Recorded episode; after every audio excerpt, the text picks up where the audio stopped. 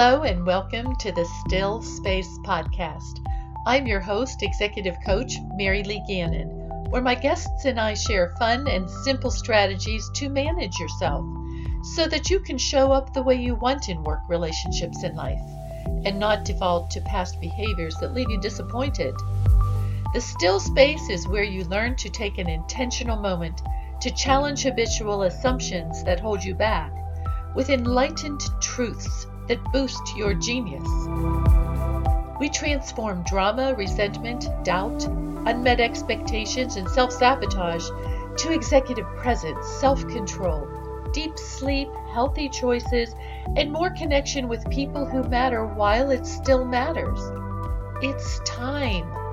I invite you to subscribe to this podcast and get any of my free publications at my website, MaryLeeGannon.com, where you can also learn more about working with me.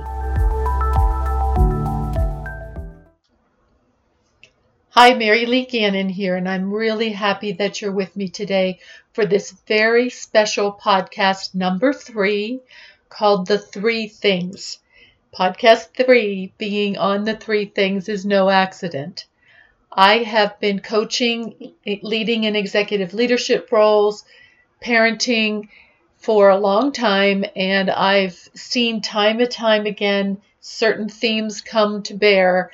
And I used to think that working hard was all it took to succeed, but I learned very quickly that's not the case. You know, I taught myself a lot of skills, many of which I would have been considered a rock star. I rose quickly in corporate America. I'm still there.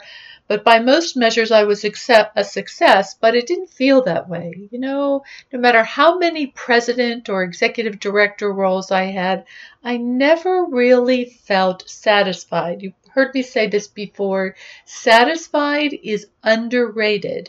If people were satisfied where they are, they wouldn't feel that they have to strive. They wouldn't feel that they have to get back on the treadmill to nowhere. That exhausts them time and time again. I felt like I was practicing in a lead role. Practicing as an understudy, and that any day the real star would show up and steal it away. Like I was almost an imposter. Being divorced only made it worse, so I put my head down and kept working harder and gaining more and more for corporate America, not for myself, for the roles that I had. The only thing I achieved for myself was exhaustion. That's when I started observing people who truly understand peace. I began reading their books and listening to their podcasts and TED Talks. The research was there. The message was consistent and clear. Life carries with it suffering. We all have suffering. And it comes when we can't be with the discomfort of reality, when we can't accept things. A resistance builds with that tug of war between fighting truth and accepting it. Suffering is greater when reality is not accepted.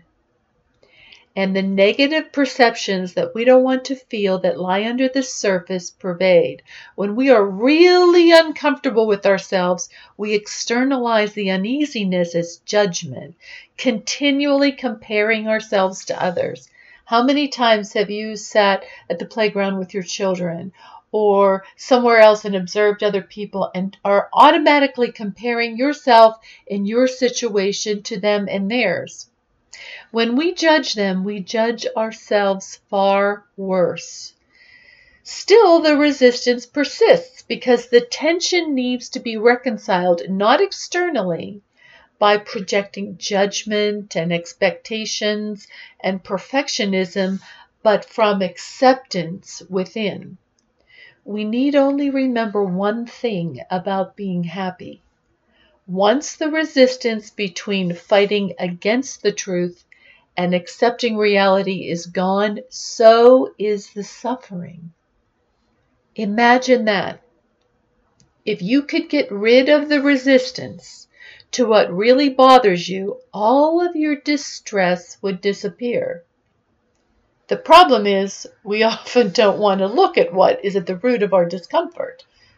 And we run away from it with all of these bad behaviors of distancing, being detached, not being close to people, pushing down on them. The self-judgment is at far too great a cost because we don't want to feel sad. We don't want to feel unsatisfied. We don't want to feel those feelings that we need to process through so that we can release them. Once we own something, we can release it. When we turn away from it, it chases after us like a nipping chihuahua at our heels. So we run, and it keeps chasing us down. What if you could look at your perceived limitations without the judgment, without the fear? That's freedom. That is true success. That's what we work on. Facing our demons takes courage. What does it mean to be courageous in a high-stakes moment of doubt, criticism, frustration, judgment, sadness? Before we say or do something regret, think about the last time you were in a meeting and something came out of your mouth that you regretted later, or you were talking to one of your family members and said something that you regretted later. This is what happens when we're not self-regulating, when we're not managing ourselves. So how do we hold still with discomfort to unpack it and accept what we can do about it and what we cannot do about it? Let me say that again. Accept what we can do about it and what we can't. That acceptance is key. At work, if we can't master this, we lose respect. Those who have the courage to manage themselves and stay calm no matter what happens have executive presence. Those who can't do not. You know when you feel confident and when you don't. You know when someone is comfortable with themselves and when they aren't. You notice when someone walks into the room and commands attention. That's executive presence. Or conversely, if they fade into the background or overcompensate to be heard. Have you ever been at a meeting and you know that person? You know that person really well. They're just going to speak to be heard. They speak top of mind. They're not thinking about what they're saying. The smart person is the last person to talk because they've taken it all in and then ask the question that hasn't been asked or make the comment that hasn't been made. You can look at a person and immediately observe their confidence as well as their ability to draw interest and relate to others. That's executive presence. Their finesse, conviction, and charisma are intriguing. They are self-assured and comfortable in their own skin. You can tell they have value. And they take good care of themselves. And they know their value. You may wish you had what they have, yet aren't sure how to build it. You may feel life is unfolding faster than you can keep up with, right? That treadmill just keeps going faster and faster. And you get on it and you're going faster and faster and faster. And now you're tired. And you may fear you have already been labeled as not leadership material, too emotional, not strong, not likable, or someone to disregard. That is gutting. These stereotypes downgrade careers, relationships, and your happiness, and they're just not fair, nor are they necessary. They are also avoidable and reversible. I've held chief executive roles for organizations worth up to $31 million, within large companies with up to 95,000 employees for more than 2 decades and been a certified executive coach for most of that time. What I can tell you with 100% certainty is that presence, be it executive presence, leadership presence, relationship presence, relational presence, and life mastery can indeed be developed, but with one caveat. You must want to grow in 3 areas, and now we're at the heart of today's topic. The 3 things.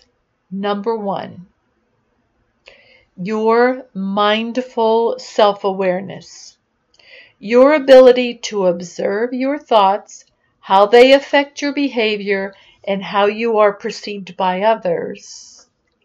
Let's go after that again. Your thoughts, how they affect your behavior, and how you are perceived by others. Very important. Most important part of this is all without judgment. So there's internal and external self-awareness here. You can see that, how I'm viewing myself, but how others are viewing me. Number two of the three things. Number two is your self-regulation, your ability to notice your emotions, especially under fire, not turn away from them, but hold still to unpack how they are nothing more than your imagination before you do something you regret. That's self-control. That's executive presence. And number three, your self-acceptance. Your ability to be kind to yourself, to know that no matter what the situation, you are okay with who you are, no judgment. You remember who values you, mostly you, yourself. Your compassion for others grows. Compassion for self and others is the fulfilled human condition. The trifecta of the three things is your self-acceptance.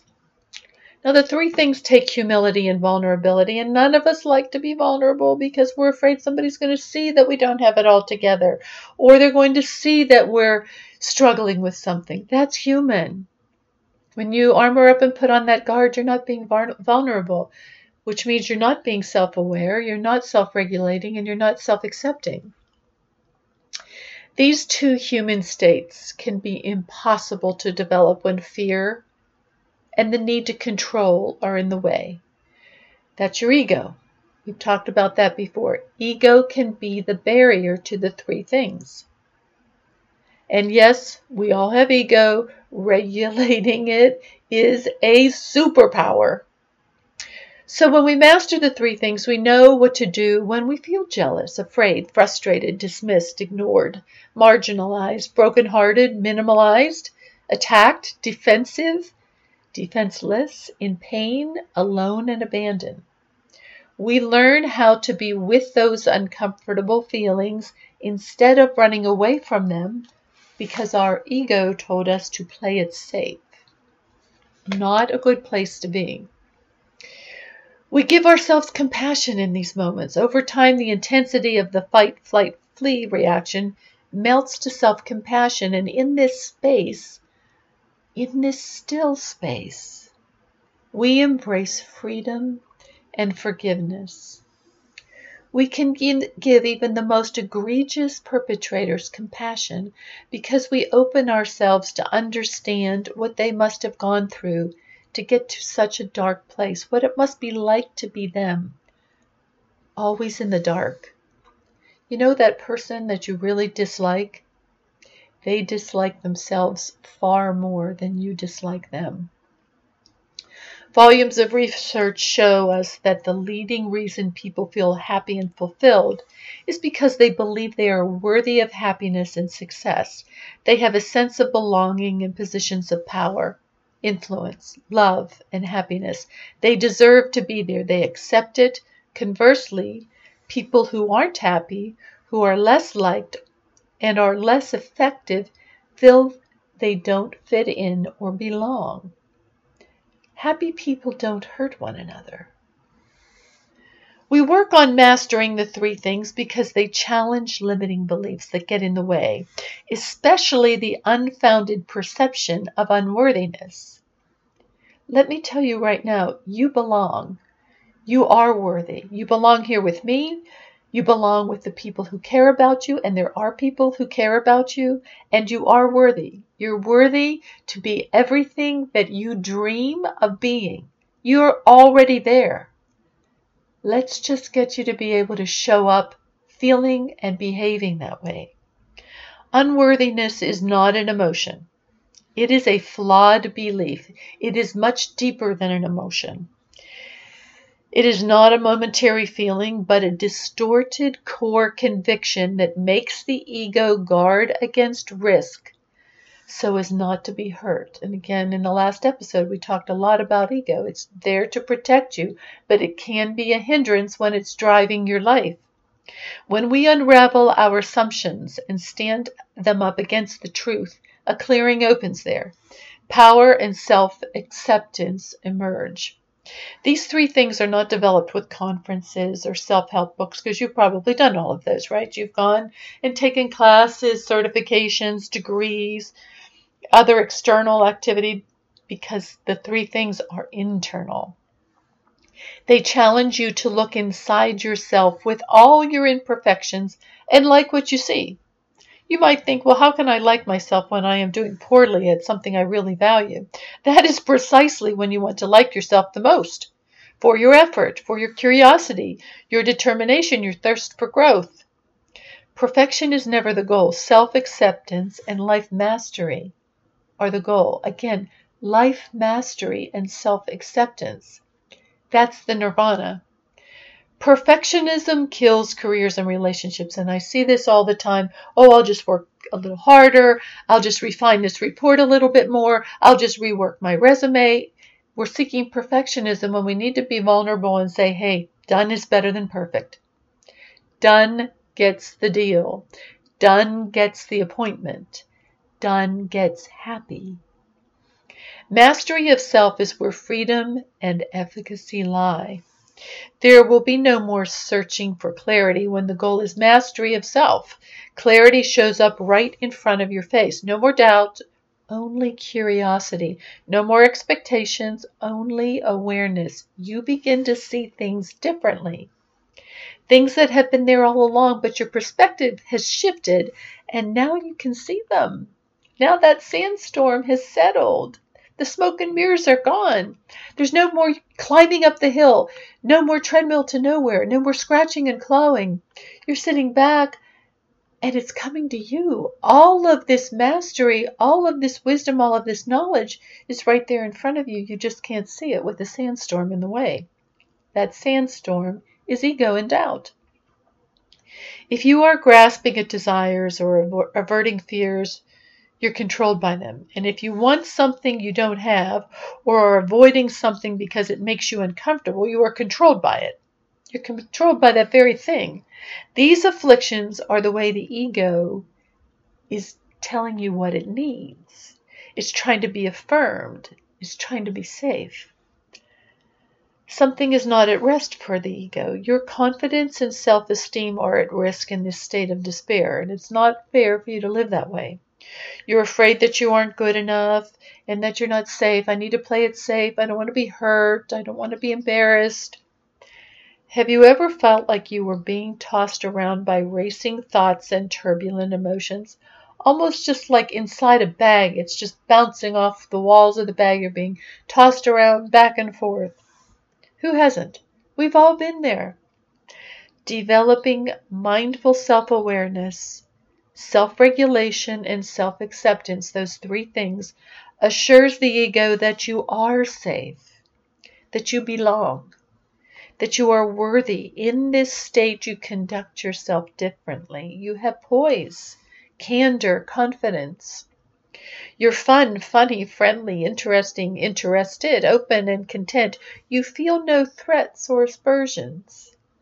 You are loved. You are love. You draw love. You give love. Are you ready to step into that space? It's a whirlwind of fulfillment. It might even scare you at first, but that's okay. These examples show how self-awareness helps to reframe assumptions and grow your personal worth. Because again, self-acceptance is the goal. The trifecta is the self-awareness. And we start to get there. We start to understand the three things by being mindful. And what's mindfulness? And there are all kinds of books, all kinds of descriptions of what it is to be mindful. But I will sum it up very easily for you this way. Mindfulness is a particular way of paying attention to what you pay attention to. So you might notice your thoughts going off in a certain direction and saying to yourself, I wish I could stop thinking that way. The key to mindfulness is there is absolutely no judgment in your observation. You become a fly on the wall, a third-party perspective to what is going on in your thoughts without judging them. Simply saying, oh, yes, I do that sometimes. Oh, I notice that I'm thinking this. Because as we've said in the first podcast, thoughts lead to emotions, which lead to behaviors. So when you can mindfully pay attention to the thoughts that are in your head, oh yes, this is me feeling stressed. You can then move into the feeling and identify and name the feeling. Naming feelings is really freeing. I'm feeling, not stress is really not a feeling, that's a symptom. The feeling here is that I'm going to be judged. I'm feeling judged. I'm feeling that I'm not capable. I'm feeling ineffective. I'm feeling sad. I'm feeling whatever that feeling is, to be able to say it out loud. And when you can say it to someone, that's even more freeing. So we're mindfully starting to pay attention to the thoughts that are going over and over in our head so that we are aware of them without getting trapped in them and them leading us around on a leash like an animal. Okay, so let's review this again. What is mindfulness? It's a particular way of paying attention to what you pay attention to without judgment. It's noticing from a third-party perspective without reaction for the purpose of learning and getting to know yourself. Mindful people have self-awareness, self-regulation, and self-acceptance. They have the three things. Admired leaders and cherished people are mindful. When we're mindful, we have no preconceived ideas, no expectations, no judgments, no need to be right. No, that person that needs to be right, they're always dissatisfied because we can't be right all the time. It's much more healthy to want to get it right than to be right. They have no need to be recognized, no assumptions, no perfectionism. You know that feeling at work where you just wish people would recognize you more? When you're mindful, you're very aware of what you're contributing, and you don't need to have that. It's very nice to be affirmed, but it's not necessary. You're satisfied without it. We invite love when we're mindful, compassion, and friendliness. We invite that in and we give it back freely. We rediscover who we are authentically when all of the armor of protecting ourselves, when the ego is in front of our face, is stripped away. That's vulnerability. And vulnerability is where we can be ourselves. And we can fail but still be awesome. We can get something wrong and say, I'll learn for that next time. I'll get it right the next time. Being mindful is a respite from chaotic emotions that will bring you down every single time. I didn't get this right. I expected to do this and it didn't work out and it doesn't seem fair. If we feel off course, we can concentrate on our in-breath and our out-breath. Very slow, deep breaths. Think of what it would be like in the middle of a heated argument, if you didn't have to keep up, if you didn't have to defend yourself, if you just paused and took a very deep breath, it would set everybody else in the conversation back a bit because you're no longer playing their game. It's now on your terms. You're slowing down. Lawyers do this very well. No focus on the past or propelling ourselves into the future. It's just staying in the moment. That is mindfulness, paying attention to what is in our heads and what we're observing in the moment, not looking back, not looking forward. Now, if we are met with negativity, we observe our suffering and that of the other person, name the feeling, get curious about it. Get curious about what's behind it, and can be with that demon. Understand the feeling instead of reacting or turning away. Have you ever been with someone who's going through a difficult situation, may have been diagnosed with something, or is brokenhearted, and you can't reconcile your own discomfort with that feeling to even be present with them? This is how we are more present with people. It's when we can take that deep breath in and say, yes, I see my thought. I'm comparing this to my own situation. My feeling here is one of uncomfortableness, But that's okay. Let me just take a slow, deep breath. I've got this. I want to be here for this person. I'm going to be intentional, and I'm going to accept myself as not perfect in this moment. And maybe what I can say to them is, hey, I can't fix this for you, but I can be here with you. Let's just go have a coffee. If all we do is just listen to music, that's okay. We lean into vulnerability and contact it. We unpack the unrest and realize that the perceived threat is only our imagination. Not a real threat, right? Because there isn't a devil that's going to bite our head off. Truly, when we're mindful, we're putting our head in the lion's mouth because we realize the lion is not real. The lion's not real. It's just our ego trying to scare us so that we'll play it safe. It's part of us. We don't want to judge it. We just need to observe it, that it's there, so that it doesn't, again, lead us around on a leash.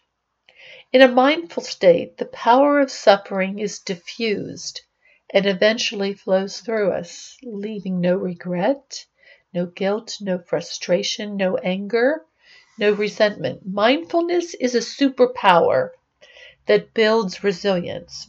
It takes practice. Everything else that you read, everything about mindfulness is very well researched. This is a theory that's been around, it's not new age. It's been around for centuries. It's based in Eastern philosophy. Very well grounded. And if we practice mindfulness, our ability to build our three things, the mindful self-awareness, the self-regulation, and self-acceptance, grow. So I would encourage you to make a note right now of what mindful daily practices you'd like to work into your routine. And they can be very simple. They can be reading a short passage every morning or every evening. They can be keeping a little notebook at the side of your bed to write down things that you noticed from the day's activities, or writing down something that you're grateful for every day. It can be sipping a slow cup of tea in the morning while you're just deep breathing and watching the sunrise. Taking a mindful walk, which is a walk where we're not ruminating over a conversation we had, but we're noticing the weight of our steps, staying in the moment, following our breath when we're walking. These mindful activities, crafts, keep us in the moment. These activities train our mind to be a little bit more aware of what we're thinking, so that when our mind runs away from what is healthy for us, we can observe that and say, oh yes, that's just my mind wandering. I can bring it back to what I want to focus on. Because when you're out of alignment, you can always ask yourself, what am I focusing on? Am I focusing on the three things, my self-awareness, my self-regulation, my self-acceptance? May I be gentle with myself in this moment, hand to heart sometimes, and say, may I be gentle with myself in this moment? Well, I'm very happy that you spent these minutes with me. I very much enjoy being with you, and I'm wishing you a very mindful rest of your day. I'm glad you were with me today, and I invite you to subscribe to this podcast and get any of my free publications at my website, MaryLeeGannon.com, where you can also learn more about working with me.